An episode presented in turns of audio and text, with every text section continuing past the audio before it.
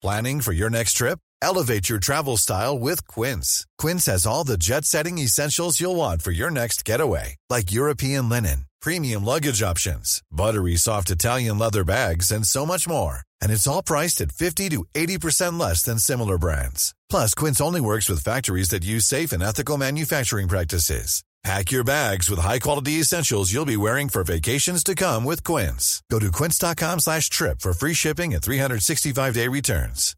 Imagine the softest sheets you've ever felt. Now imagine them getting even softer over time. That's what you'll feel with Boll and Branch's organic cotton sheets. In a recent customer survey, 96% replied that Boll and Branch sheets get softer with every wash. Start getting your best night's sleep in these sheets that get softer and softer for years to come. Try their sheets with a 30-night guarantee. Plus, get 15% off your first order at bollandbranch.com. Code BUTTERY. Exclusions apply. See site for details.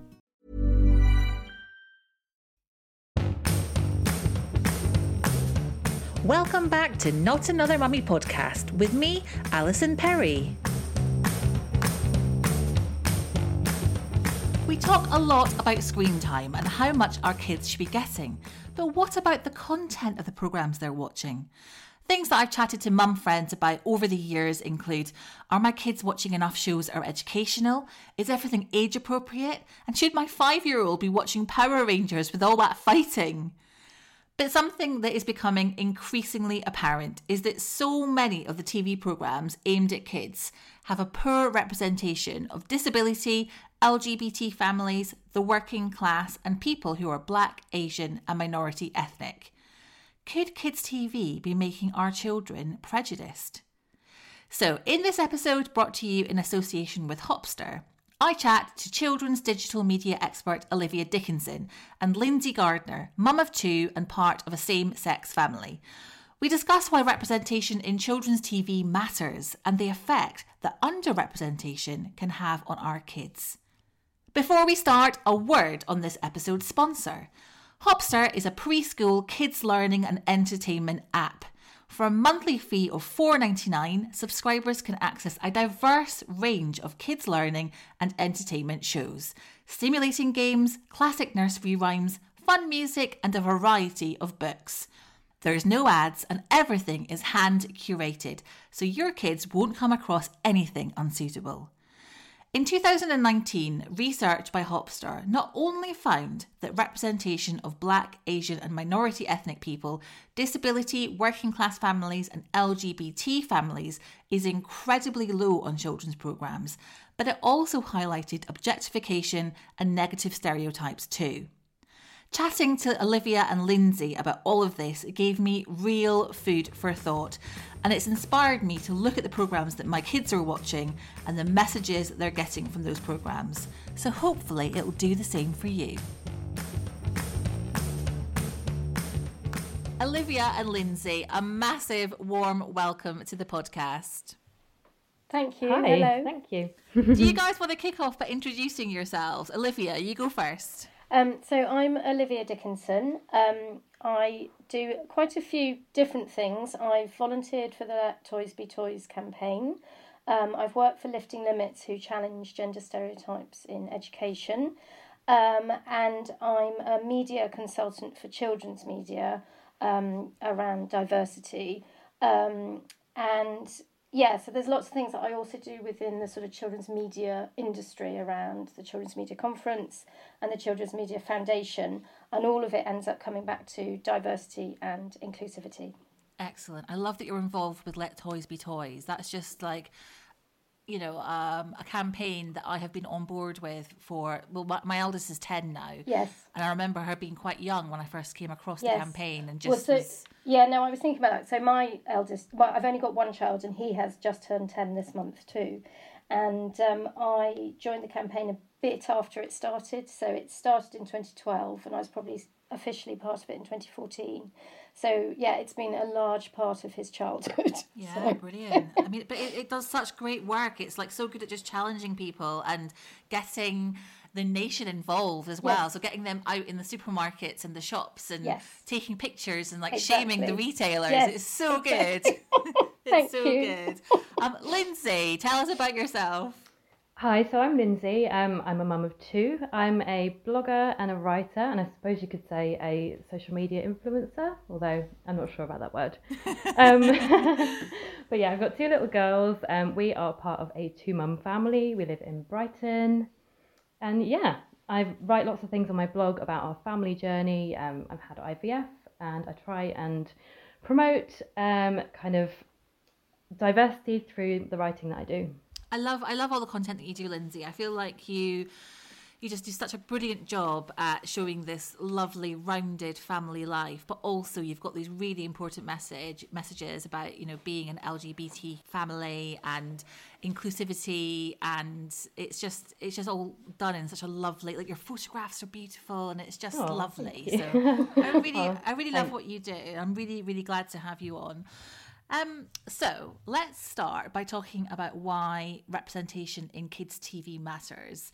Um, Olivia, so much of children's TV is fantasy and fun. Does it actually need to represent real life? Um, what I think the key thing is for really small children, and I'm sure Lindsay's been finding it this with her girls, is they can't tell the difference. So whatever they're watching, they completely believe in it, whether it's an animation or live action, and whether they're watching, you know, something like Apple Tree House that shows real children in in a high rise, or whether they're watching the Octonauts under the sea. So um, to children, it doesn't matter um, whether it's fantasy, but what does matter is that they can relate to it and understand that they can be represented. And that representation is so important. Um, from about the age of six, um, there are so many things that affect children's self esteem and aspiration. And if they've grown up not seeing that in front of them, whether it's on books or on TV, um, then it has a really big effect. It's that classic thing, isn't it? Like all of us, we all want to see ourselves reflected back, um, what you know, whatever media we're consuming. Um, and yeah, I- I find it really interesting that that applies to kids as well. Like you know, we're, we're talking about really young kids. I mean, you were saying from the age of six, their self esteem can be affected. Yeah. Um, but this stuff, I'm guessing, will seep into their brains from even Oh, toddler from much age. younger. Because if you think how much, I mean, I think the Hopster report into um, prejudice in in TV talks about how much TV actually, you know, under twos are even watching. And TV, I'm obviously using to mean anything that is moving uh, on a on a device. Really, It's Now- such a wide yeah. thing, isn't it? I mean, back Yeah. in you know when we were kids, Yeah. it was very much like you had a few channels on the TV, and that was the Yeah, TV. that was but, it. But now you've got tablets and you've got phones and you've got and so many different platforms for watching different shows and programs, and it's just it's just a, this huge world, And one one of the things I was amazed at, I think, with the Hopster report is they decided to look a lot at YouTube because actually the amount of content children are consuming from YouTube, I don't know, it's something like fifty percent. I I mean, I don't cite that, but I think you know from a very young age, parents are going to YouTube. Um, and finding, even though they might be finding things like Peppa Pig or Octonauts, but that's that's the platform they're using. Um, so in our household, we've always referred to screen time, and that's it's it's you get an amount of screen, whatever you're doing on your screen, um, and whichever screen it is. Um, Yeah, So yeah. yeah, that that's I think is quite important. And the thing with YouTube is as well is that obviously you've got YouTube Kids, but even that's kind of not as regulated as some parents would like it to be. It's kind of. No. Am I right in thinking that is, is it still? Um, is it still? Does it work on basis of videos having to be flagged if it's got any kind of? I think so. It's definitely not under Ofcom. I don't. I don't know the most recent sort of how the moderation is going with YouTube themselves, but it doesn't have to sort of answer in the same way as the broadcast channels, and mm. I think that's quite significant. And I remember, you know, so my, my, my, like I mentioned, my eldest is 10. I remember her being age three or four and going onto YouTube. Just YouTube Kids didn't even exist then. So it was just regular YouTube. It was my account. And I would be searching for like nursery rhymes and. Um, it would then obviously go on to some random vi- video that YouTube wanted to recommend next to us, and some of the kind of like really weird, kind of like princess fantasy role play stuff that she was ending up watching, I was a bit like, oh, I'm not really sure Yeah. if this is okay or Yeah. not. Like, let's just skip back onto Peppa Pig and and we'll ignore that kind of weird kind of like cosplay, whatever that was. Yeah. know?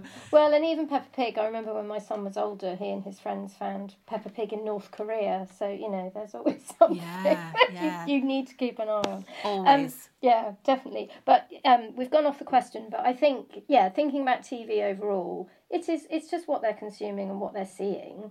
And like you said, everyone wants to see themselves and feel that they can relate to it.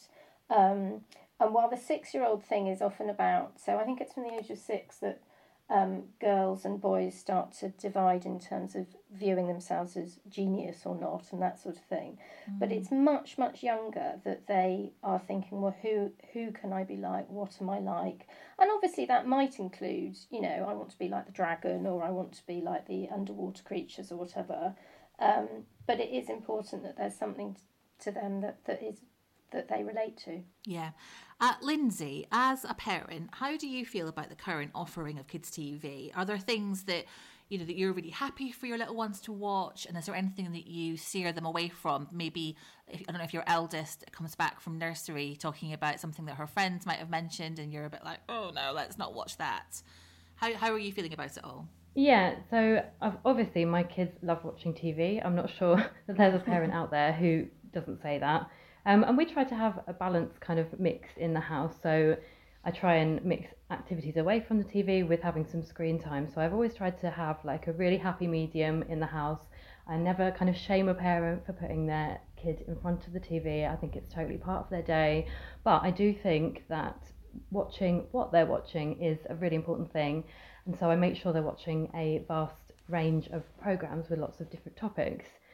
So my youngest, he, she's really into Hey Duggee, um, which I think is really sweet and it's really good characters. I'm a big I'm a, I'm a big Duggee fan. yeah, exactly. Um, I've had to watch what Violet watches a bit more. She's nearly four, so I feel like her opinions are getting stronger and she is taking everything in exactly as Olivia said. She wants to be the character she's seeing, and that is definitely true for my little ones. So she's really into superheroes at the moment, which is definitely something we can get on board with. She loves um, things like PJ Masks, and on Netflix they've got a couple of ones that are called Starbeam and Miraculous, which have got uh, females as the main characters. So we really like those. good. Yeah. Yeah. Um, things that we steer away from, funny enough, YouTube. We do watch YouTube, but I watch them like a hawk when they're watching it because uh, they do autoplay, even on the kids' YouTube. Um, you never know what's going to pop up. We have watched quite a few videos, so I think it's probably similar to what Alison has said, where um, the there's a little girl who's like a princess and she plays with her dad and she gets lots of toys. And my children absolutely love these videos but I've kind of tried to steer them away because I'm just not sure that represents real life. And you know I don't know what behavior that's going to you know they're starting to copy some of the things that she does and things like that so that is something we really limit It's funny, isn't it? Because even though that's not a, rep- a representation issue, that's just a kind of being a decent person issue. Like there's my um, daughter was my eldest was watching. Um, I, don't, I can't remember who, who it was, but it was some some very popular YouTuber, British, a, a boy who's maybe about I don't know 14, and he was doing all these challenges like let's let's go to McDonald's and buy everything on the menu and you know or going into a shop and like spending a thousand pounds on toys with his mum and it's like this is gross this is just like mm-hmm. what is this teaching my child about Yeah. you know spending money and it was just ugh. Exactly, and this little girl that we watch, she just gets new toys all the time. Her bedroom is covered in toys. They unwrap things, they unbox things. She wears makeup and things like that. And um, when Violet went to a shop and she said, "Can I have some makeup?" She's only three. I just thought, where has she got that from? And I just thought, okay, right, I really need to, you know, watch what she's watching, and you know, it is all going into their brains, definitely. Yeah, definitely. Yes. Um, I mean, I guess it feels a bit like a no-brainer that we all want to see ourselves, you know, reflected back. Um, and Olivia, you mentioned earlier that Hopster have done a report into representation. Um, what were the main findings of that report? You, you, you touched on a couple, but what were Yeah. the, the main things that they found? So they did it about a year ago, um, and the main findings was basically underrepresentation of an awful lot of different types of people. So there's very little disability in children's media. Um, working class families are very underrepresented. I want to talk a bit more about that one.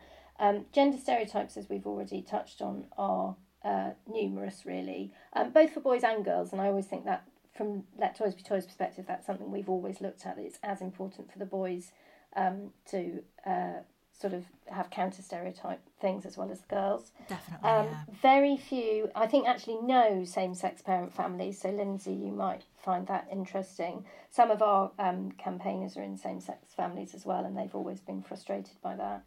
Um, and then ethnic minorities. I think this has changed very marginally. So, the report was done uh, last year, and Apple Tree House was included. But since then, um, we've had JoJo and Gran Gran launch on Yeah. CBeebies, which I know everyone is loving So good. um, which is great. And there's oth- there are other examples, not just from CBeebies, but again, it's often that it's not representative of the children nowadays. So there's also an annual survey that the Guardian do of the hundred top picture books every year. So top as in best selling. So you might be going quite back to quite old picture books. And what I always find striking about that, because I think they found something like only three percent of the children represented in those, or even characters, because a lot of them are animals, are um, from an ethnic minority. What they often allude to is it's thinking about the current makeup of, you know, we've got something like over 30% of all under 16s are from an ethnic minority now, and yet they are not seeing that at all on screen or in books or on, on films. So I think that's that's quite important. Um, and then um, there were there are obviously other stereotypes that you encounter. So there's the bumbly dad, there's the incapable single mum, there's the lazy overweight people. You know, there's all these things that some of those programs might have been made quite a while ago, but there's still no excuse that you know those are the ones that are sort of still featuring in the, the top ranking. Um, and then there's quite a bit about um, what I found quite interesting is CBeebies does very well, and I know that that's often commented on. And obviously, they you know they really fulfil their sort of public service remit.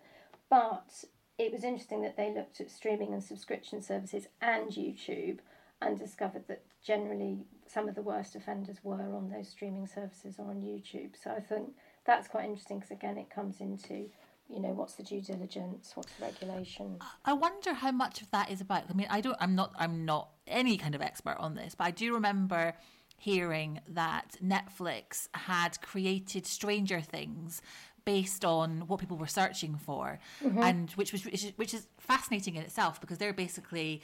You know, creating a whole, um, you know, massive big budget series based on what their viewers want, and I wonder whether they're almost relying on that too much rather than thinking, okay, what's the right thing to do here Yes. and how do we represent, you know, all kinds of families with our children's programming. They're just looking at the data and thinking, what what are people typing into the search box? Yes, and I don't. I mean, I don't know what the the you know commissioning processes are, particularly at places like Netflix. But that's interesting in that are they following rather than leading? Um, yeah, that's an interesting way to look at it. I think also it's bearing in mind. I can get into whole you know gender and race bias of algorithms and searches as well. You know what's Well, that do, well, do? do do go into that. You know. That. I find that really interesting, and I think that's something that people are still learning about and, and don't necessarily know about. So do do do tell us well, about that. I mean, there's a lot about um, artificial intelligence. Um, is has already almost got ingrained into it both sexism and racism because it's ultimately being written by people who have those unconscious biases themselves. But then the more you look at it, you realise that there's really some quite sexist or racist things. So, for example, in um, our household, we do have an Alexa, but I insist on calling Alexa it. We call all sat navs it, that sort of thing. And there is, there has been this tendency to start thinking about um, all of those sort of voice activated or AI things as female and whether they're in a sort of servile um, position. That's so But taking, interesting. yeah, it is. I think there's a lot that needs. To, I mean, there's a, a lot being researched, but more needs to be done. And then I think the other thing in terms of the searching, one thing we always found at Let Toys Be Toys is often, yes, the defence would be, but people type in toys for boys or toys for girls, and if you look on Amazon or Google or shopping or eBay, that's what comes up. But again, it's that whole chicken and egg. But Yeah. Is that because that's how they know they can find something? Or is that actually what they're looking for? And it's the if- same as the yeah. shops, isn't it? I remember Yeah. se- seeing the shops saying, well, Yeah. the reason that we have one half that's blue and one half that's pink is because that's what customers have told us that that's how they shop. So we're just helping them. Yeah, and it, it's yeah. Again, that needs lots of unpicking, I think, because um, you know Amazon particularly do have still have labels of girls and boys, but their their defence is well, that's what people type in. But again, is that because sellers, particularly on Amazon, have been told to tag it like that? You know, so oh, it's yeah, it's it's an interesting one. Yeah, Lindsay, how much of this is kind of like concerning you as a parent? Like when you when you kind of hear about the the reports, the report that Hopster has done and the findings, um, is it something that that kind of resonates with you? Is it something that, that feels familiar to you as a parent? Yeah, um, definitely. I mean, I've talked about how I try and find different things for my children to watch, and when I read the report, I have to say I, I wasn't surprised at the findings at all, um, because I find that the children, the TV that the children watch now is kind of the same that I watched kind of 25, 30 years ago as a, as a child. We don't seem to have moved with the times at all, and things are still very just uh, conventional, I suppose. Um, I find that when we're watching TV, one of the things that really um, annoys me is quite often there may be female characters or there, you know, there might be different characters, but there's always things like four male characters and one female, or um, things like that, which that seems to be the kind of pattern for lots and lots of kids' TV programs. So don't steer away from that. And also, one thing that I really noticed is that mums are shown often as cooking and cleaning, Yes. and Yes. my my oldest the other day actually said, "Mummy, get back in the kitchen," and I thought, okay. So I just thought, Straight from the seventies. I know something that that hasn't been shown much on the TV is actually a working mum, um, Yeah. maybe a work from home mum now. Um, Yeah. It's becoming so much more common. Because like my children might be wondering why I'm on my computer so much, and I've tried to explain about working and what I'm doing and things like that, but they just don't see that. They see all the mums cooking and cleaning on the telly and probably think, "What you what you doing?" I don't I don't know how much they have watched or um, now watch Peppa Pig, but the mummy pig working from home used to drive me up the wall because she was always sitting there at the computer because she worked from home. I can't remember what her job was supposed to be, uh, but she'd always end up with George or Peppa on her lap, and I Yeah. was like, well, no, Yeah. actually, to actually work, you need the child to be in childcare or you need the child to be That's doing true. something Or else. she's playing so- happy happy chicken or Happy Mrs. called on- Chicken. Yeah. Yes. and also, and also, um, I've noticed that whenever Mummy Pig is working, she's always writing a letter, which makes Yes. it feel like she's a secretary, which is nothing wrong with being a secretary. But surely they can aspire to have her being, you know, like something, you know, a little bit less stereotypical. Yeah, Yeah. exactly. No, all exactly. of it. The other thing, Lindsay, you were saying about the the mix of girls and boys, and that comes up so much, and it was something that actually came up a lot with Let Toys Be Toys that we ended up with a hashtag of missing girls because not only were the girls missing in the sense that you know there were only two out of however many Octonauts, but then once they go to market, so they're going into the pajamas and the toys and whatever, suddenly they've gone completely. So you know your your Paw Patrol pajamas don't have Skye and Everest on.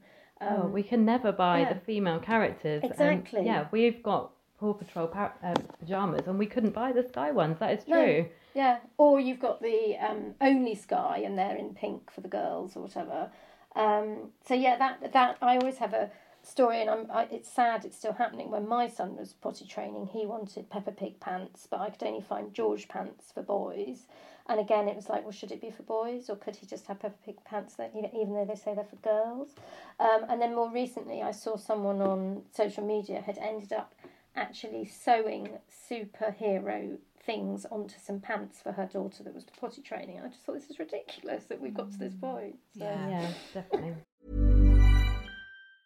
There's never been a faster or easier way to start your weight loss journey than with PlushCare.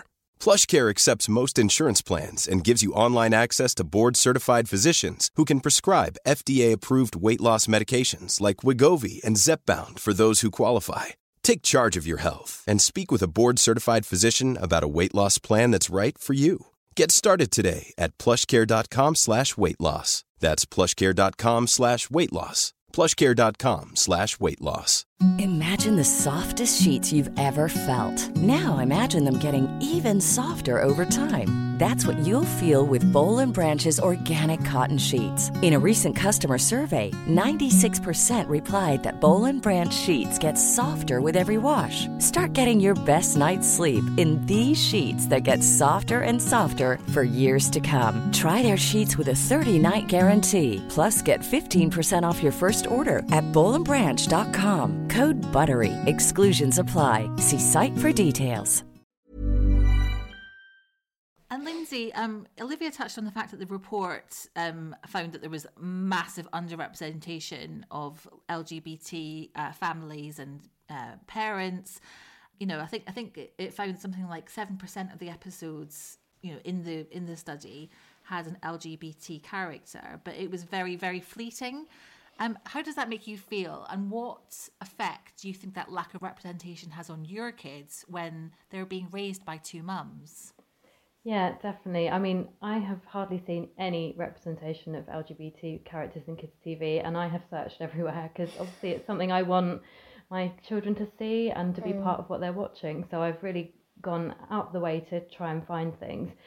And what often happens is that programs will say, oh, well, we're going to include an LGBT character, but it's so vague and maybe just in the background, or, you know, maybe even as an adult, I think is you know are they a couple or are they just fr- you know it's not even clear to me so i definitely know that my two year old is not reading into that because if i'm not sure they're not going to think that that's a big part of the story.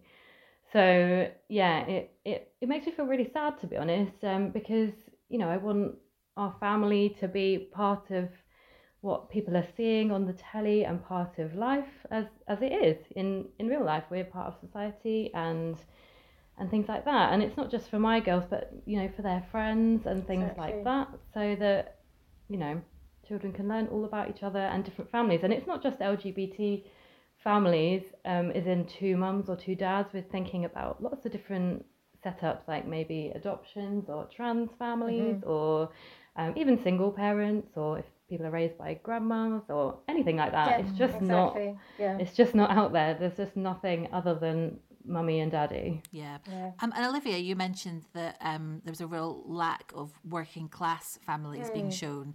Um, you know that I guess you've you've got you know one extreme where you've got the kind of like the princesses and living in castles and that kind of thing. But when you're looking at shows that are based on a bit more reality, um, it's a very kind of like middle class Topsy and Tim kind of yes. world, isn't it? It is, and then and that's reflected either in um, accent. So if they do then feature working class families, they might then have quite a stereotyped accent or where they're living, and then there isn't enough diversity. Um, you know, the types of houses or the types of apartments that they live in aren't aren't very representative.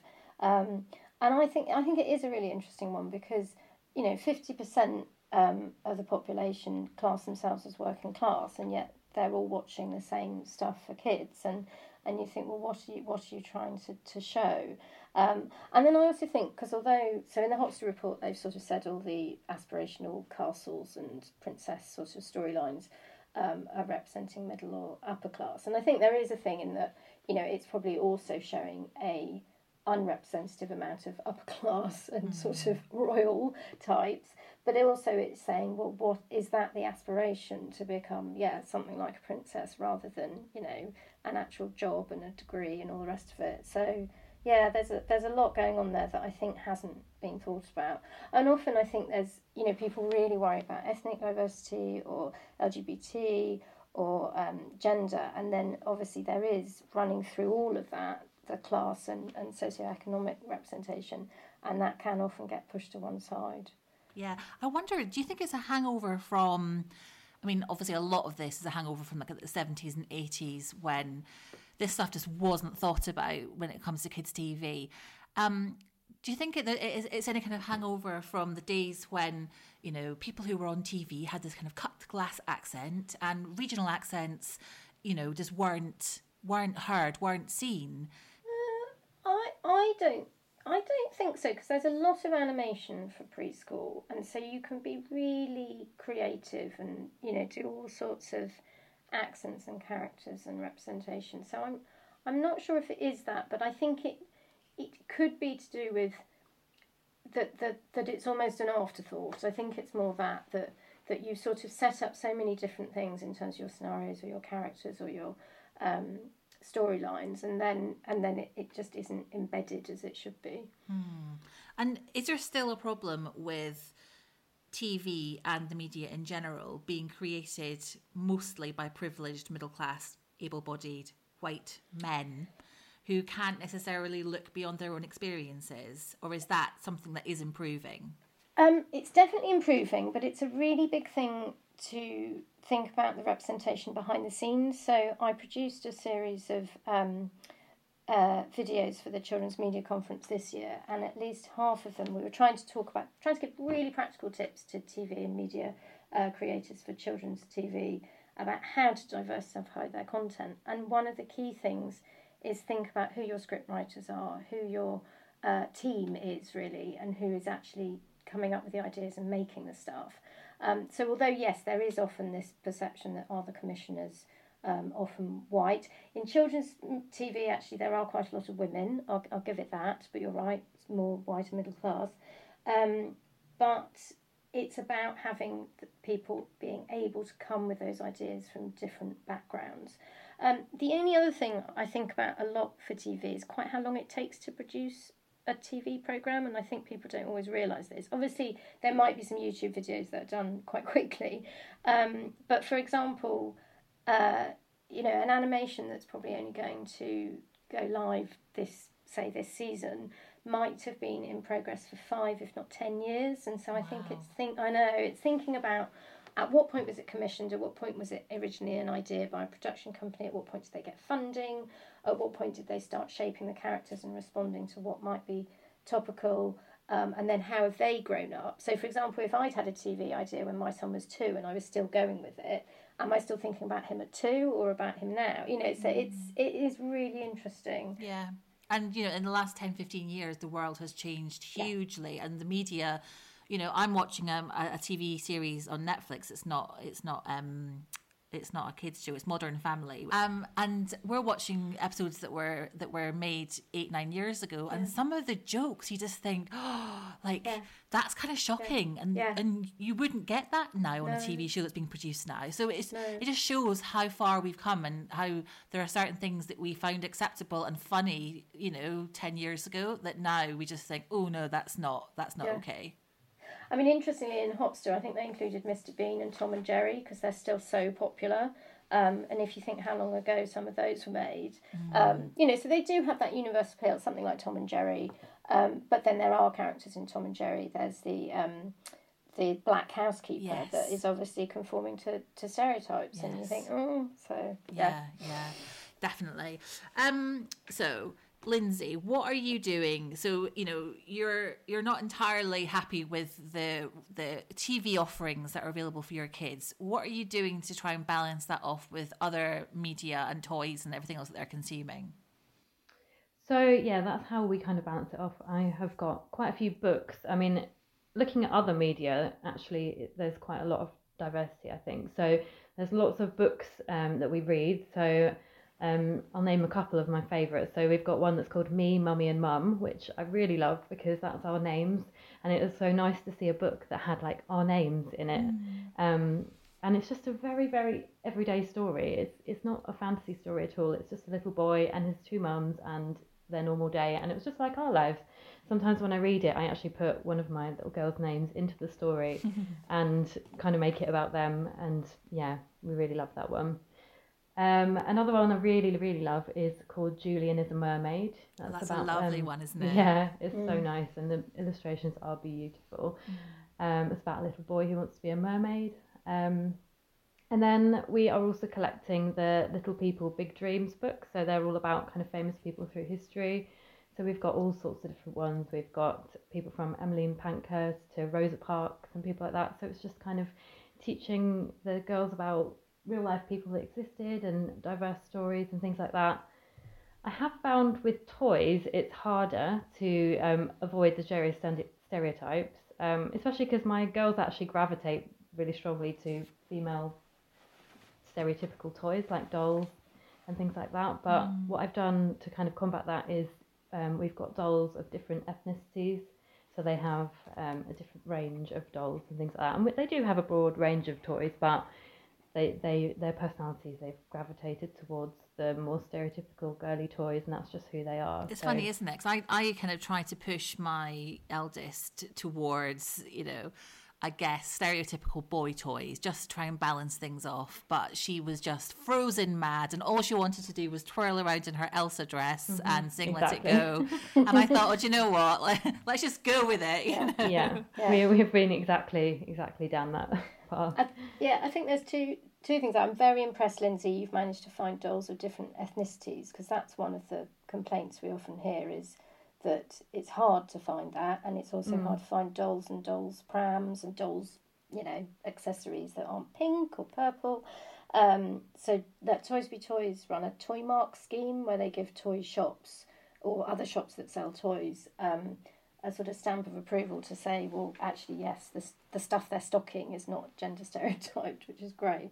Um, but the um, it's interesting because I have a boy who's the same age as your daughter, Alison, and it's fascinating because I, I made sure, you know, he had dolls and dolls buggies and all sorts of a range of toys, but I find it really interesting how many parents have that sort of they've been internalized to think that anything girly is less and mm. it's really interesting it's something we really need to sort of unpick in terms of that then the children are learning oh that maybe girly is less less good and obviously, there are things you need to unpick in terms of saying, well, we don't want to teach teach girls, particularly that they're only being valued for their appearance or becoming objectified.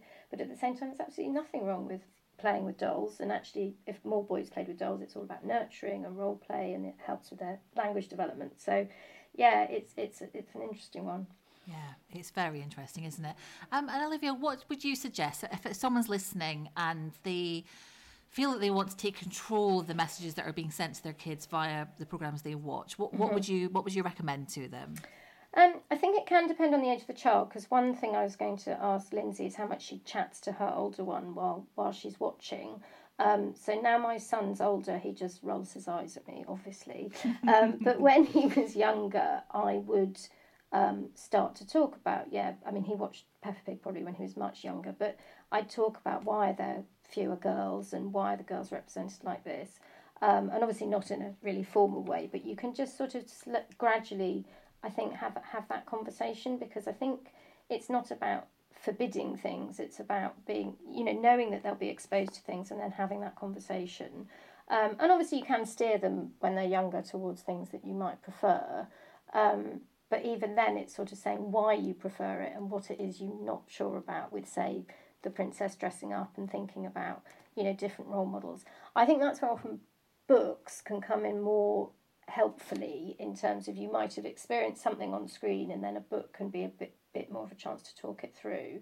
Um, and actually, Julian as a mermaid, Hopster actually have as an ebook that you can sort of listen to. So I think you know there's different ways that you can experience having those sort of critical thinking conversations, even with three year olds. I swear you can do it. Yeah, I think I think that's something that's just coming in for us. I mean, Violet's three and a half, she's just gone into preschool, and I think those sort of conversations are things that are just coming about, especially with mm. books, because I think you've got a bit more time to kind of talk yeah. things over. You know what kids are like when they're watching TV; they can be kind of a bit um, you know, zoned out to watching exactly. and sometimes TV is that opportunity to say, yes, you're tired, you can have some downtime. That's fine. Exactly, so, yeah, exactly. But books, yeah. and then maybe talking also after the TV is finished yeah. about what they've seen and things.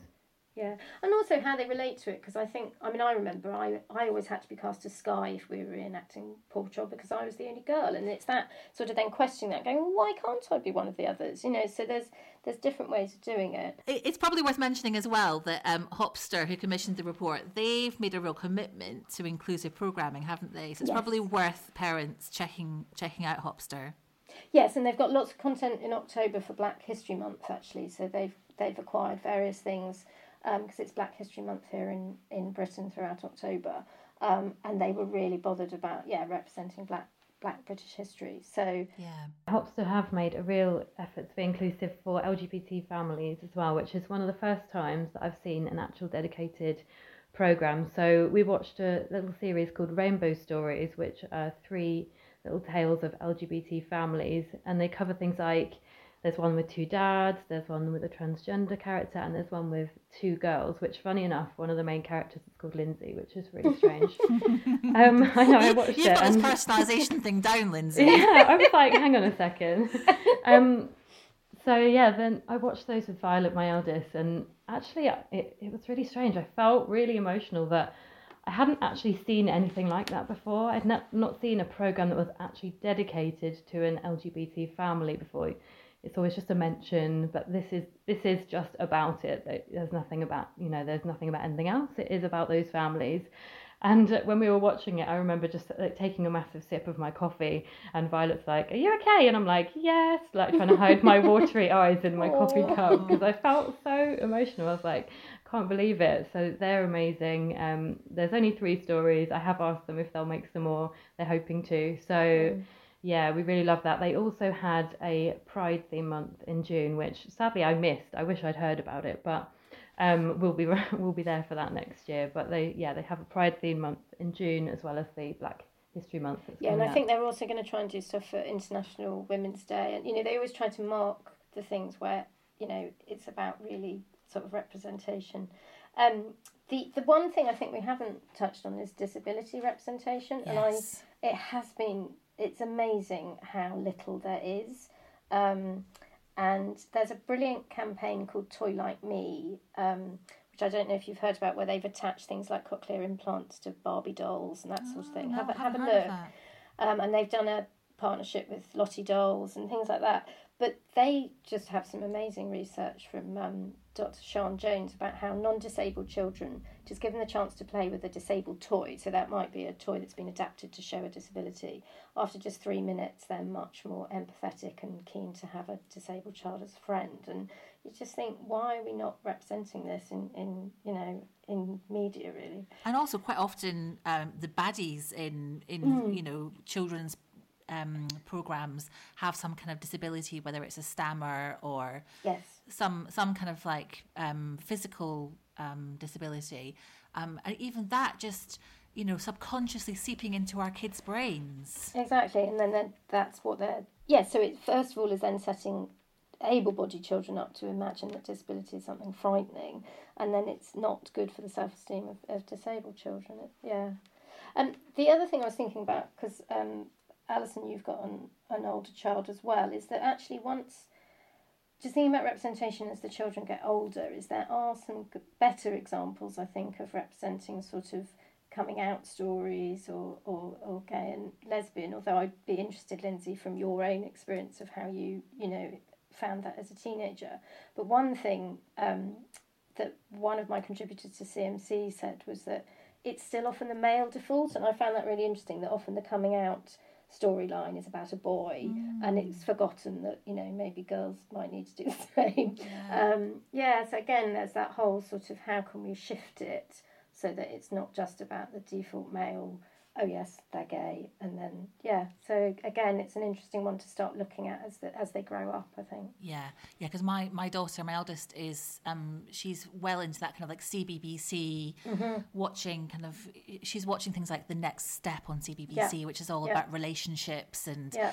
you know when she first started watching it, I was like, oh, I'm not really sure if this is appropriate, but now I'm like, oh, actually, this is this is what interests her, and it's helping her kind of get her head around those sort of you know that kind of emotional kind of upheavals that that, that people have. So and friendship issues and all those sort of things. But i'm i haven't actually paid attention to how much of, how many of the programs she's watching have uh, wh- what the representation is like in in those. But something i'm going to i'm going to kind of keep an eye on i think. Yeah, or even just ask her because sometimes they they are much more accepting and haven't noticed, you know, that there might be some same-sex couples or whatever. Yeah, yeah. Um, listen, thank you so much to both of you for joining me today. It's been such food for thought, and I think that you've given uh, everybody, you know, stuff to go away and think about and kind of look into, which is so helpful. Um, before we say goodbye, can you both tell me where we can find you online? Olivia, do you want to go first? Follow Let Toys Be Toys on Twitter and Instagram. It's just Let Toys Be Toys. Um, I'm also on Twitter as Olivacious D, and I have only recently joined Instagram, so apologies, um, where I'm inclusive Olive. Um, we it's very interesting actually from a social media perspective for the campaign that the Let Toys Be Toys really benefited from Twitter, um, and now we're trying to do a bit more on Instagram, and it's interesting to yeah think about different platforms, different audiences, that sort of thing. So probably Instagram is the best place. Um, I'm Fizzy Peaches on there. Um, I'm always on there making daily stories and bits like that. But I do have a blog as well, which is fizzypeaches.com. And yeah, just type in Fizzy Peaches and you'll find me basically. Excellent. Thank you so much both. It's been so great to chat to Thank you. you. Thank you Thank you for having us.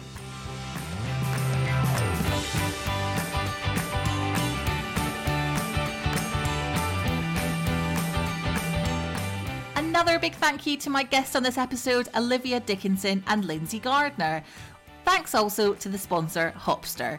You can get a free seven day trial of Hopster. Just download the app from the Apple App Store or Google Play, and after your trial, the subscription is $4.99 a month. That gives you access to a diverse range of kids' learning and entertainment shows, stimulating games, classic nursery rhymes, fun music, and a variety of books. Thank you so much for listening.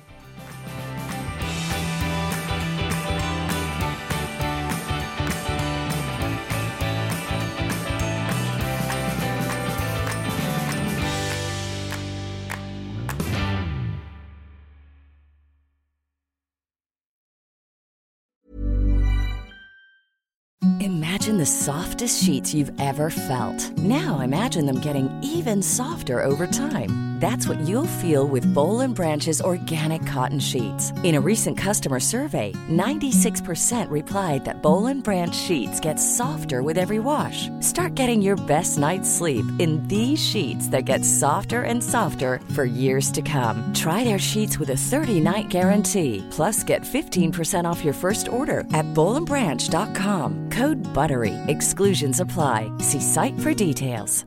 Mom deserves the best, and there's no better place to shop for Mother's Day than Whole Foods Market. They're your destination for unbeatable savings, from premium gifts to show-stopping flowers and irresistible desserts. Start by saving 33% with Prime on all body care and candles. Then get a 15-stem bunch of tulips for just $9.99 each with Prime. Round out Mom's menu with festive rosé, irresistible berry chantilly cake, and more special treats. Come celebrate Mother's Day at Whole Foods Market. Hi, I'm Daniel, founder of Pretty Litter. Cats and cat owners deserve better than any old fashioned litter. That's why I teamed up with scientists and veterinarians to create Pretty Litter. Its innovative crystal formula has superior odor control and weighs up to 80% less than clay litter. Pretty Litter even monitors health by changing colors to help detect early signs of potential illness. It's the world's smartest kitty litter. Go to prettylitter.com and use code ACAST for 20% off your first order and a free cat toy. Terms and conditions apply. See site for details.